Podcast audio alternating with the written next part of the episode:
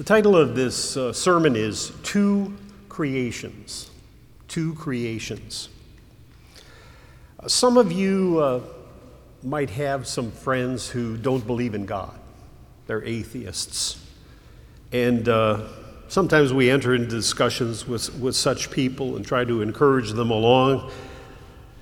One of the most common criticisms used by atheists against Christians and it's, uh, it's one that we hear commonly, and a question we may even ask ourselves from time to time. But one of the most common criticisms by people who don't believe in God is if there is an all powerful, all loving God, if He truly does exist, how can He allow so much suffering in the world? And you got to admit, that's a good question. And that's a question that has been asked throughout history. What do you say to a person like that? How, how do you encourage them? Well, God gives us some help from His Word. And when we read the Bible, we come to understand that w- what most people overlook is that Christianity is different from all the other religions of the world in different ways, but one particular way Christianity is a two creation faith as opposed to a one creation faith. What do I mean by that? Most all religions of the world believe that the universe was created by God. That's the origin of things. And if you study world religions, you'll see that. Even ancient religions felt that it all began by God creating.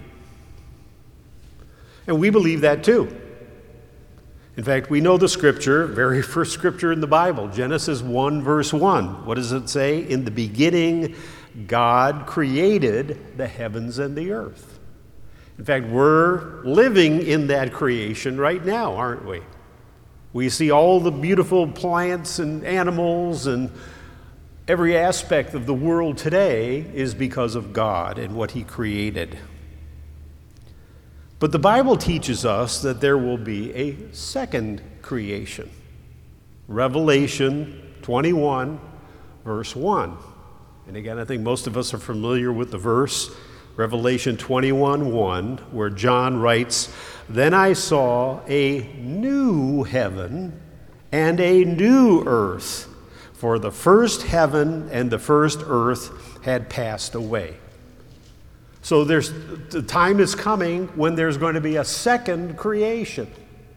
Okay? We've all experienced God's first creation, but the second creation will be completely beyond what any of us are capable of thinking or imagining. It will be radically different from God's first creation. We've grown accustomed to this one, we feel comfortable in this one, but the second creation is going to be so much better. And it's beyond our, our capability to understand right now. Our human minds cannot foresee, even though God gives us some hints. He says that we're looking through a glass darkly at the future.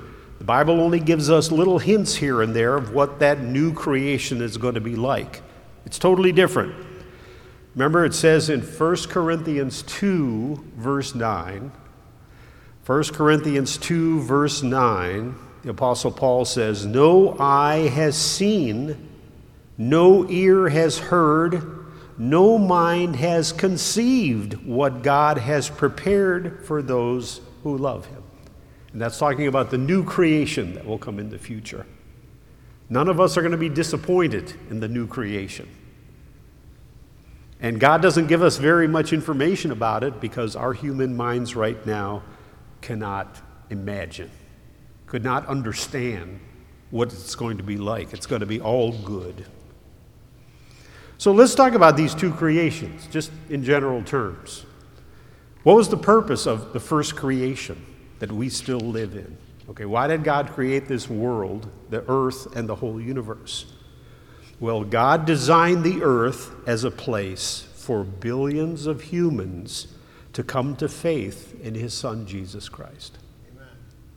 I think that's the, the first and foremost important reason for the first creation, a place where billions of humans are coming to faith in his son Jesus Christ. And we're included in that group. We've come to faith in Jesus as our Savior. Also, the first creation was brought into being as a place where evil will once and for all be eradicated. That hasn't happened yet. It's in the process of taking place, and it will finally, at some point in the future, evil will once and for all be eradicated from existence. Thirdly, the earth and the whole universe, for that matter, is a place created by God where Christians learn to direct their free will to choose God's way. We all have a free will. God created us that way. We're created in God's image. What do we do with that free will? Well, we always haven't been wise with it. You know, too many times we've chosen through our free will to act selfishly and to act in rebellion against God. But we're changing, you see. God is teaching us, we're learning to redirect that free will of ours to choose God's way. Remember in the Garden of Eden, it started with Adam and Eve, and they both had free wills, and God gave them a choice. He said, You could either learn about the dangers of evil and sin from me, I'm going to teach you about it, or you can choose to learn about good and evil by your own experience. What, what do you choose to do? And Adam and Eve chose to learn by their own personal experience. When they were tempted in the garden, they chose to disobey God, and they wanted to choose themselves what's right and wrong and how they're going to live. And we know the result of that. We're sharing in the result of that sin by the curse that has come on not only the earth, but on everybody who chooses to reject God and decide for themselves what's right and wrong. But we can't blame Adam and Eve. We've all done the same thing. so we're all guilty of sin.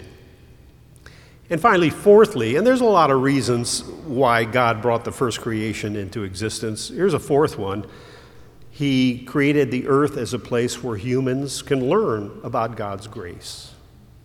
So we're, we're totally involved in that now as Christians and as children of God. Well, what about this, the second creation? What is the purpose of the second creation that is still in the future, that will happen? The second creation purpose is it's a place where evil and suffering will never occur. Think about that. The second creation, the new creation, is going to be a place where evil and suffering will never occur. There won't even be a tear shed, the Bible says. A second reason, a second purpose for the new creation, it's a place where God's children will always use their free will perfectly to express and experience God's love. Think of that. We're never going to make any mistakes in the new creation because we have been trained, and by the grace of God, we're always going to choose correctly.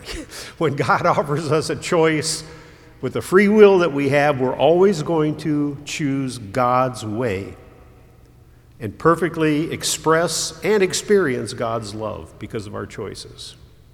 And thirdly, uh, the new creation is a place where God's children will experience new careers that He has trained us for. You ever think about that? that the new creation, you know, when our change comes and we're living in God's kingdom forever, God has work in store for us. We're not going to sit idly by. we're talking about forever. You know, that new creation that God is going to bring about, He's going to continue to create on into eternity. And we're going to be a part of it. In a sense, we're being trained right now for that future career in the kingdom of God. Sounds great.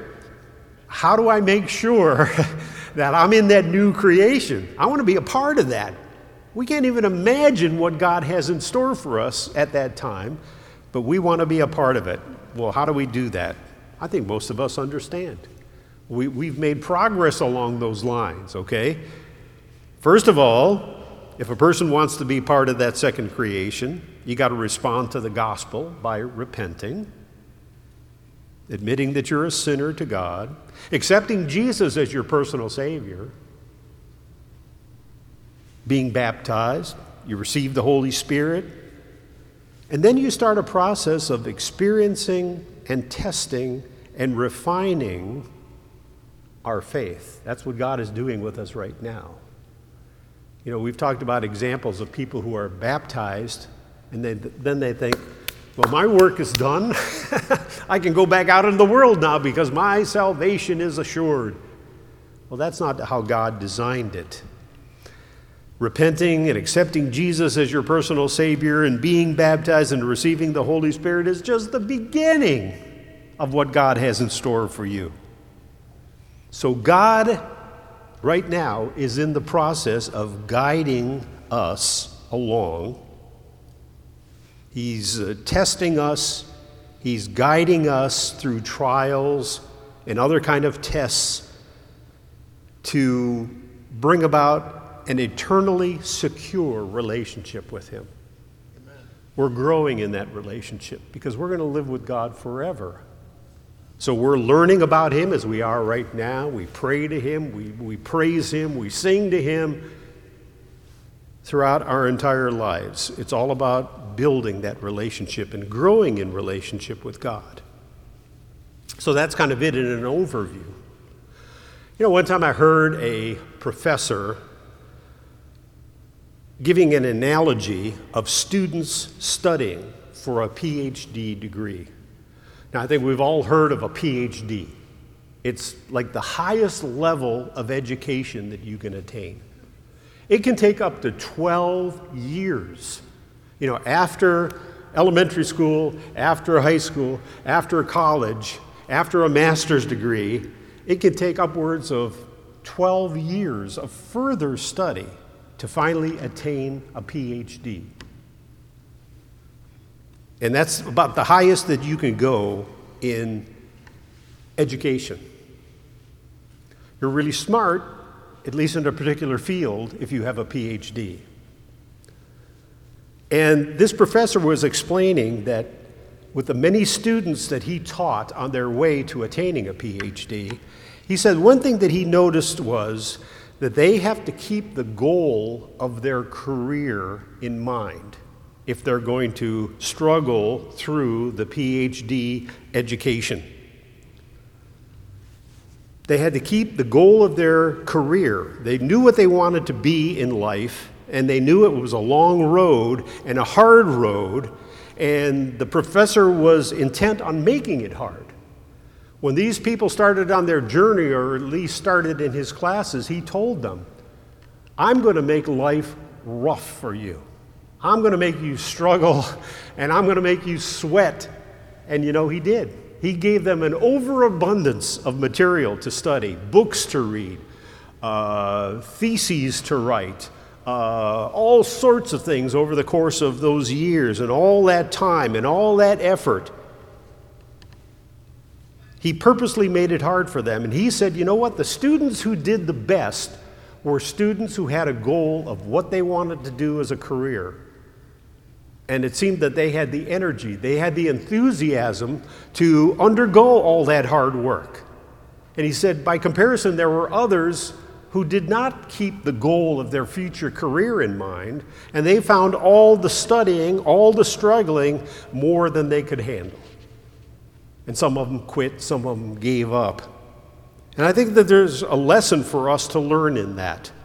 As we go through this period of growth, of growing in our relationship with God, of learning more about God. God wants us to keep that vision of what our future is going to be like in that second creation if we're going to make it through this life. If we just you know, focus on the struggles that we're going through, uh, feel sorry for ourselves, we start to doubt whether God truly exists. You know, we think personally, God, if you're really there, why is my life such a shambles? Why am I struggling so much? Why do I have all these problems? You know, once that person receives their PhD, once all their study and struggle is over and they receive their PhD, they never again have to be tested for competency in that field that they studied. No, no longer will they be tested, will they be questioned. Everybody will know that they have achieved that study and they've achieved that uh, degree and they have that competency. Those who keep a clear vision of their future career are the most successful students. And I think we, as Christians, as we keep our eyes on the future and what God has planned for us, we will be successful and we will get through this life with greater growth, greater faith in God, greater dependency on God. And that's what God wants for us. So, in this first creation that we're living in now, we're being trained for an unimaginably challenging, fulfilling, and rewarding career with God in the new creation. We don't know what He has in store for us, but He is investing a lot of time and effort in us. And through His grace, through His mercy, through the Holy Spirit, we are all growing in that direction. Notice what it says in Matthew 25. Matthew 25 and verse 23, something that Jesus said. Matthew 25 and verse 23, he gives the parable of the talents, but after the parable is, is over, as it comes to a conclusion, notice the lesson to be learned from this parable. His master replied to this particular man who served him uh, taking care of the master's wealth. His master replied, Well done, good and faithful servant. You have been faithful with a few things. I will put you in charge of many things. Come and share your master's happiness. That's a sign from Jesus to us that if we are successful in being faithful in what God has blessed us with in this life, He has greater things in store for us in the future in this second creation, in his kingdom in the future. The life that we're living is not just for this period of time on this earth in the first creation, but it's leading up to greater things and much better things that God has in store for us that He is going to put us over to manage at that time. What will those things be? I don't know. But believe me, there are going to be things. There's one scripture in 1 Corinthians chapter 6 verse 3 where Paul says to the Corinthians, "Don't you know that you will judge angels?" What does that mean? I don't know, but Paul said it.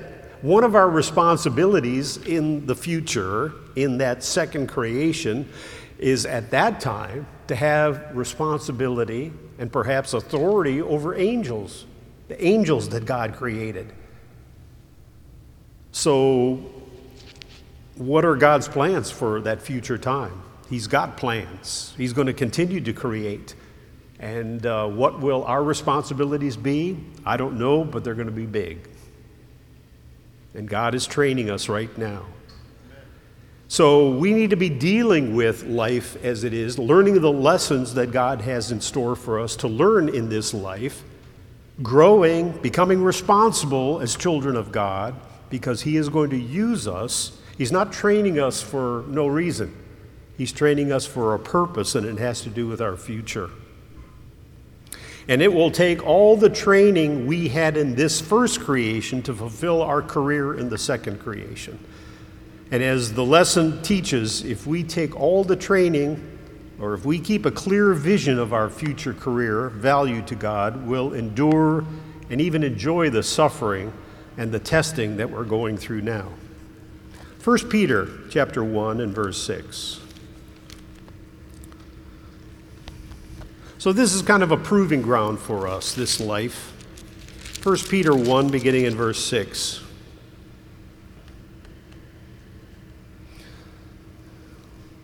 Peter says, In this you greatly rejoice, though now for a little while you may have had to suffer griefs in all kinds of trials. These have come so that your faith, of greater worth than gold, which perishes, even though refined by fire, may be proved genuine and may result in praise, glory, and honor when Jesus Christ is revealed. So we all go through trials in this life. You know, some people are kind of surprised. They think, well, you know, once I become a Christian, everything's going to be good. God's in charge, He's all powerful, He's all loving, so my life is going to be a dream as a Christian. Well, that couldn't be further from the truth. It seems in some ways that once we become a Christian, we have more trials and more persecution. You know, we have people who are making fun of us for being a Christian.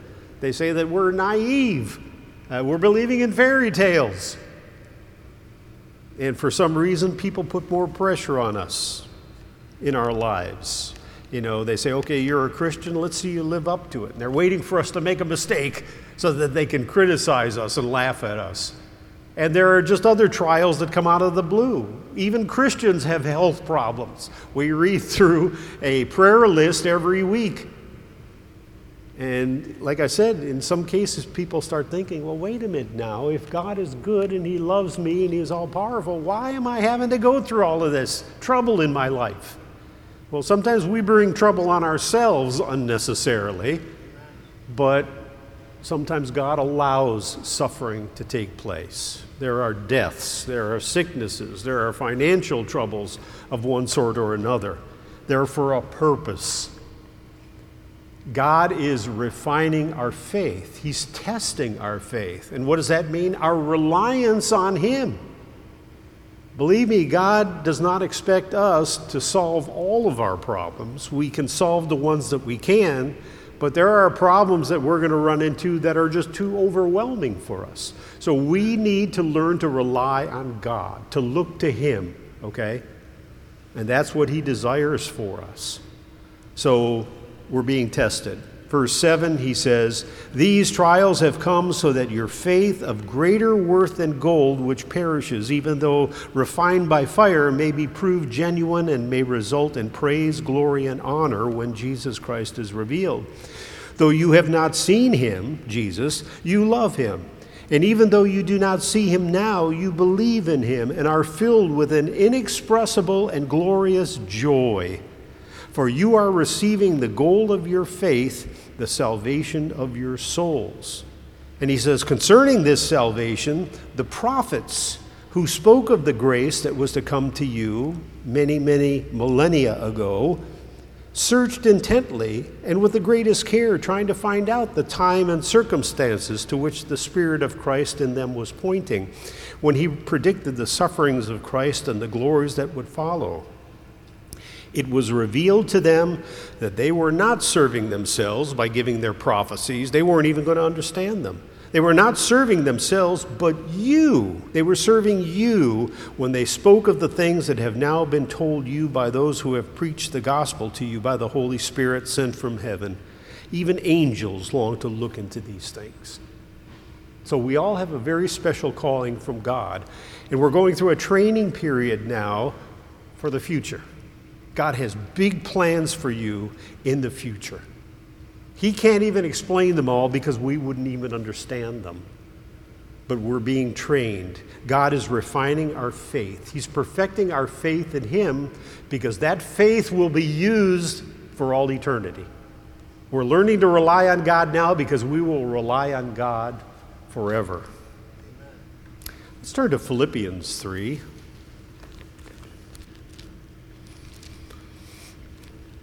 So sometimes we question the trials that we have to go to, go through rather. The trials that seem to come out of the blue sometimes. What's the purpose? Why is God making us suffer, if you will? It's not His intent that we suffer, it's His intent that we learn to rely more heavily on Him, to get to know Him better. and He'll help us. Paul once again says in Philippians 3:12, "Not that I have already obtained all this, you know, this future that God has in store for us, or have already been made perfect, but I press on to take hold of that for which Christ Jesus took hold of me." Brothers, I do not consider myself yet to have taken hold of it, but one thing I do, forgetting what is behind and straining toward what is ahead. So you see, that's what we have to do as Christians today. Our vision, our goal is that future, the second creation. When we are changed, when we, we become eternal, we become glorified. We talked about that last week and just what God is going to be doing and how we have been called to be a part of it, an integral part of it. I remember one Christian friend I had years ago. He was an elderly guy, and uh, he enjoyed being a greeter, and he opened the door for everybody as they were coming into church.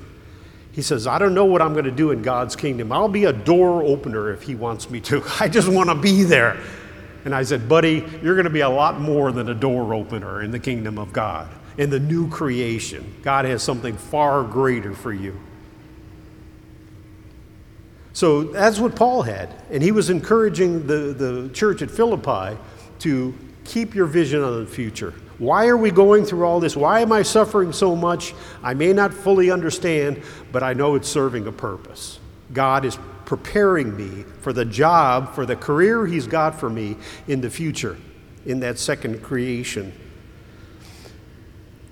He says in verse 14, I press on toward the goal to win the prize for which God has called me heavenward in Christ Jesus. All of us who are mature, and I'm speaking to a mature audience here today, all of us who are mature should take such a view of things. And if on some point you think differently, that too God will make clear to you. Only let us live up to what we have already attained. So we're facing tests in life today. We cannot pass these tests alone. But we have a God that offers to help us, and He gives us a guarantee that we will pass. See, that's something that the professor teaching PhD students couldn't do. He provided tests for them and trials for them to go through, but he couldn't guarantee that they would attain their PhD. But you see, we have a God who guarantees. We know that our salvation is secure in Jesus Christ because we're not saved by our efforts, we're saved by grace. So God looks at us as already being in that second creation. We're already there. And He has particular roles already planned for us for our eternal careers with Him. And whatever He's got planned, and I'm sure that there's plenty. We got a whole universe outside of this earth, and that's not there for naught. God has plans and purposes. So we're straining toward what is ahead and forgetting about the past. One final scripture, 2 Corinthians 4. Uh, a bit of encouragement that we get here at the end of the message. 2 Corinthians 4, beginning in verse 16. So, all that said, we know now why we're going through trials. We don't blame God for our trials. We're like an eager student who is excited about trials. Scripture says we should have joy in trials because we know that we're a part of that training. And through God's grace, we're making progress. 2 Corinthians 4 and verse 16. Therefore, we do not lose heart, though outwardly we are wasting away, yet inwardly we are being renewed day by day. So, one thing to get depressed about is getting older, isn't it? Every morning, it's a, it's a uh, triumph to just get out of bed, to stand up, to start a new day, okay? And the heart is still beating, and I'm still breathing and my body is supporting me, you know, by means of gravity and what, what other way, that's a su- success. God created this universe and this earth to decay. You realize that? From the day he created it, it started to decay. In fact, one of the laws of thermodynamics talks about that. And I can't remember the exact word that describes it, but it's decaying. Our human bodies, from the time we're born, begin to decay. Because God didn't intend this first creation to last forever. It's not its purpose, it's temporary. It's the next creation that is going to last forever. That's why when you read some prophecies like the book of Revelation and the book of Ezekiel, it describes this new creation in a strange way. Maybe buildings that are so huge we can't comprehend that. And what does God mean by that? And a, a new uh, tree of life, uh, we don't understand it. That's going to be the permanent creation. That's going to be the lasting creation. That's the creation that we're going to be changed. See, flesh and blood can't enter the kingdom of God. God uh, Jesus told Nicodemus, you have to be born again. You have to be changed. You have to be glorified. That's our future. That's what God has in store for us to be a part of that kingdom, that uh, new creation. Let's read on here in 2 Corinthians 4.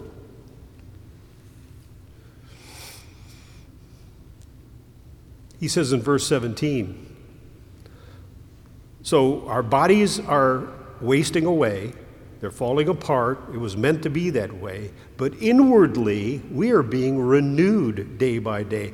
So physical death, but spiritual growth, spiritual development on the inside. That's what God looks at. We focus on the outside, the pain, the aches of the body falling apart. God intended it to be that way. This physical life isn't forever, it's the next life that is forever.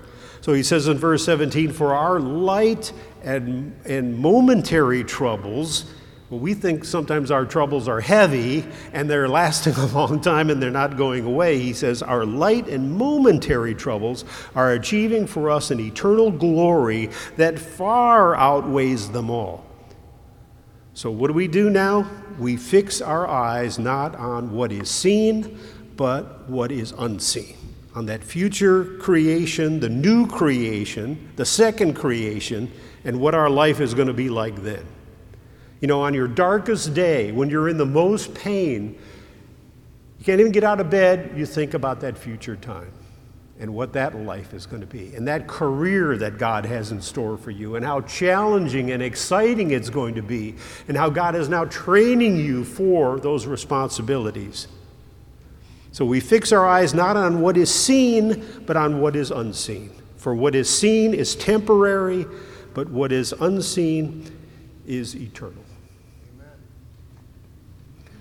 So, why is there so much suffering in this world? Why is there so much suffering in our lives? It's for a purpose. Not because God likes to see suffering, He doesn't. He's creating a world and a universe where there's no longer no longer going to be any suffering, no hurts, no death, no sin. Can you imagine that? A world with no sin. We can't imagine what that's going to be like, but it's, we've got God's word on it. And we have the privilege through Jesus Christ to have a part in it. We're going to be co heirs with Jesus Christ and working with Him for all eternity with greater goals and plans that we can even imagine. That's what God has in store for us. So, a word of encouragement during a life of trial and suffering. And God's word provides that for us. So, Lord, help us to focus on the future because it's going to be great. Let's pray. Heavenly Father, thank you for the words today, for the scriptures, the inspired scriptures and uh, help us to know what makes us different from the people who don't know you. We pray for them because we know that you want all to be saved.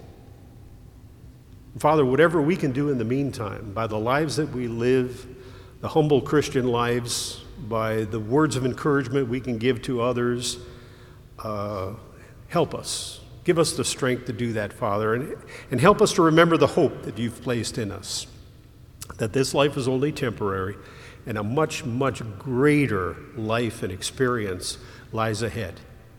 And as the scripture says, you guarantee that for us. It's a sure thing. Our name is already there, our name is written in the book of life.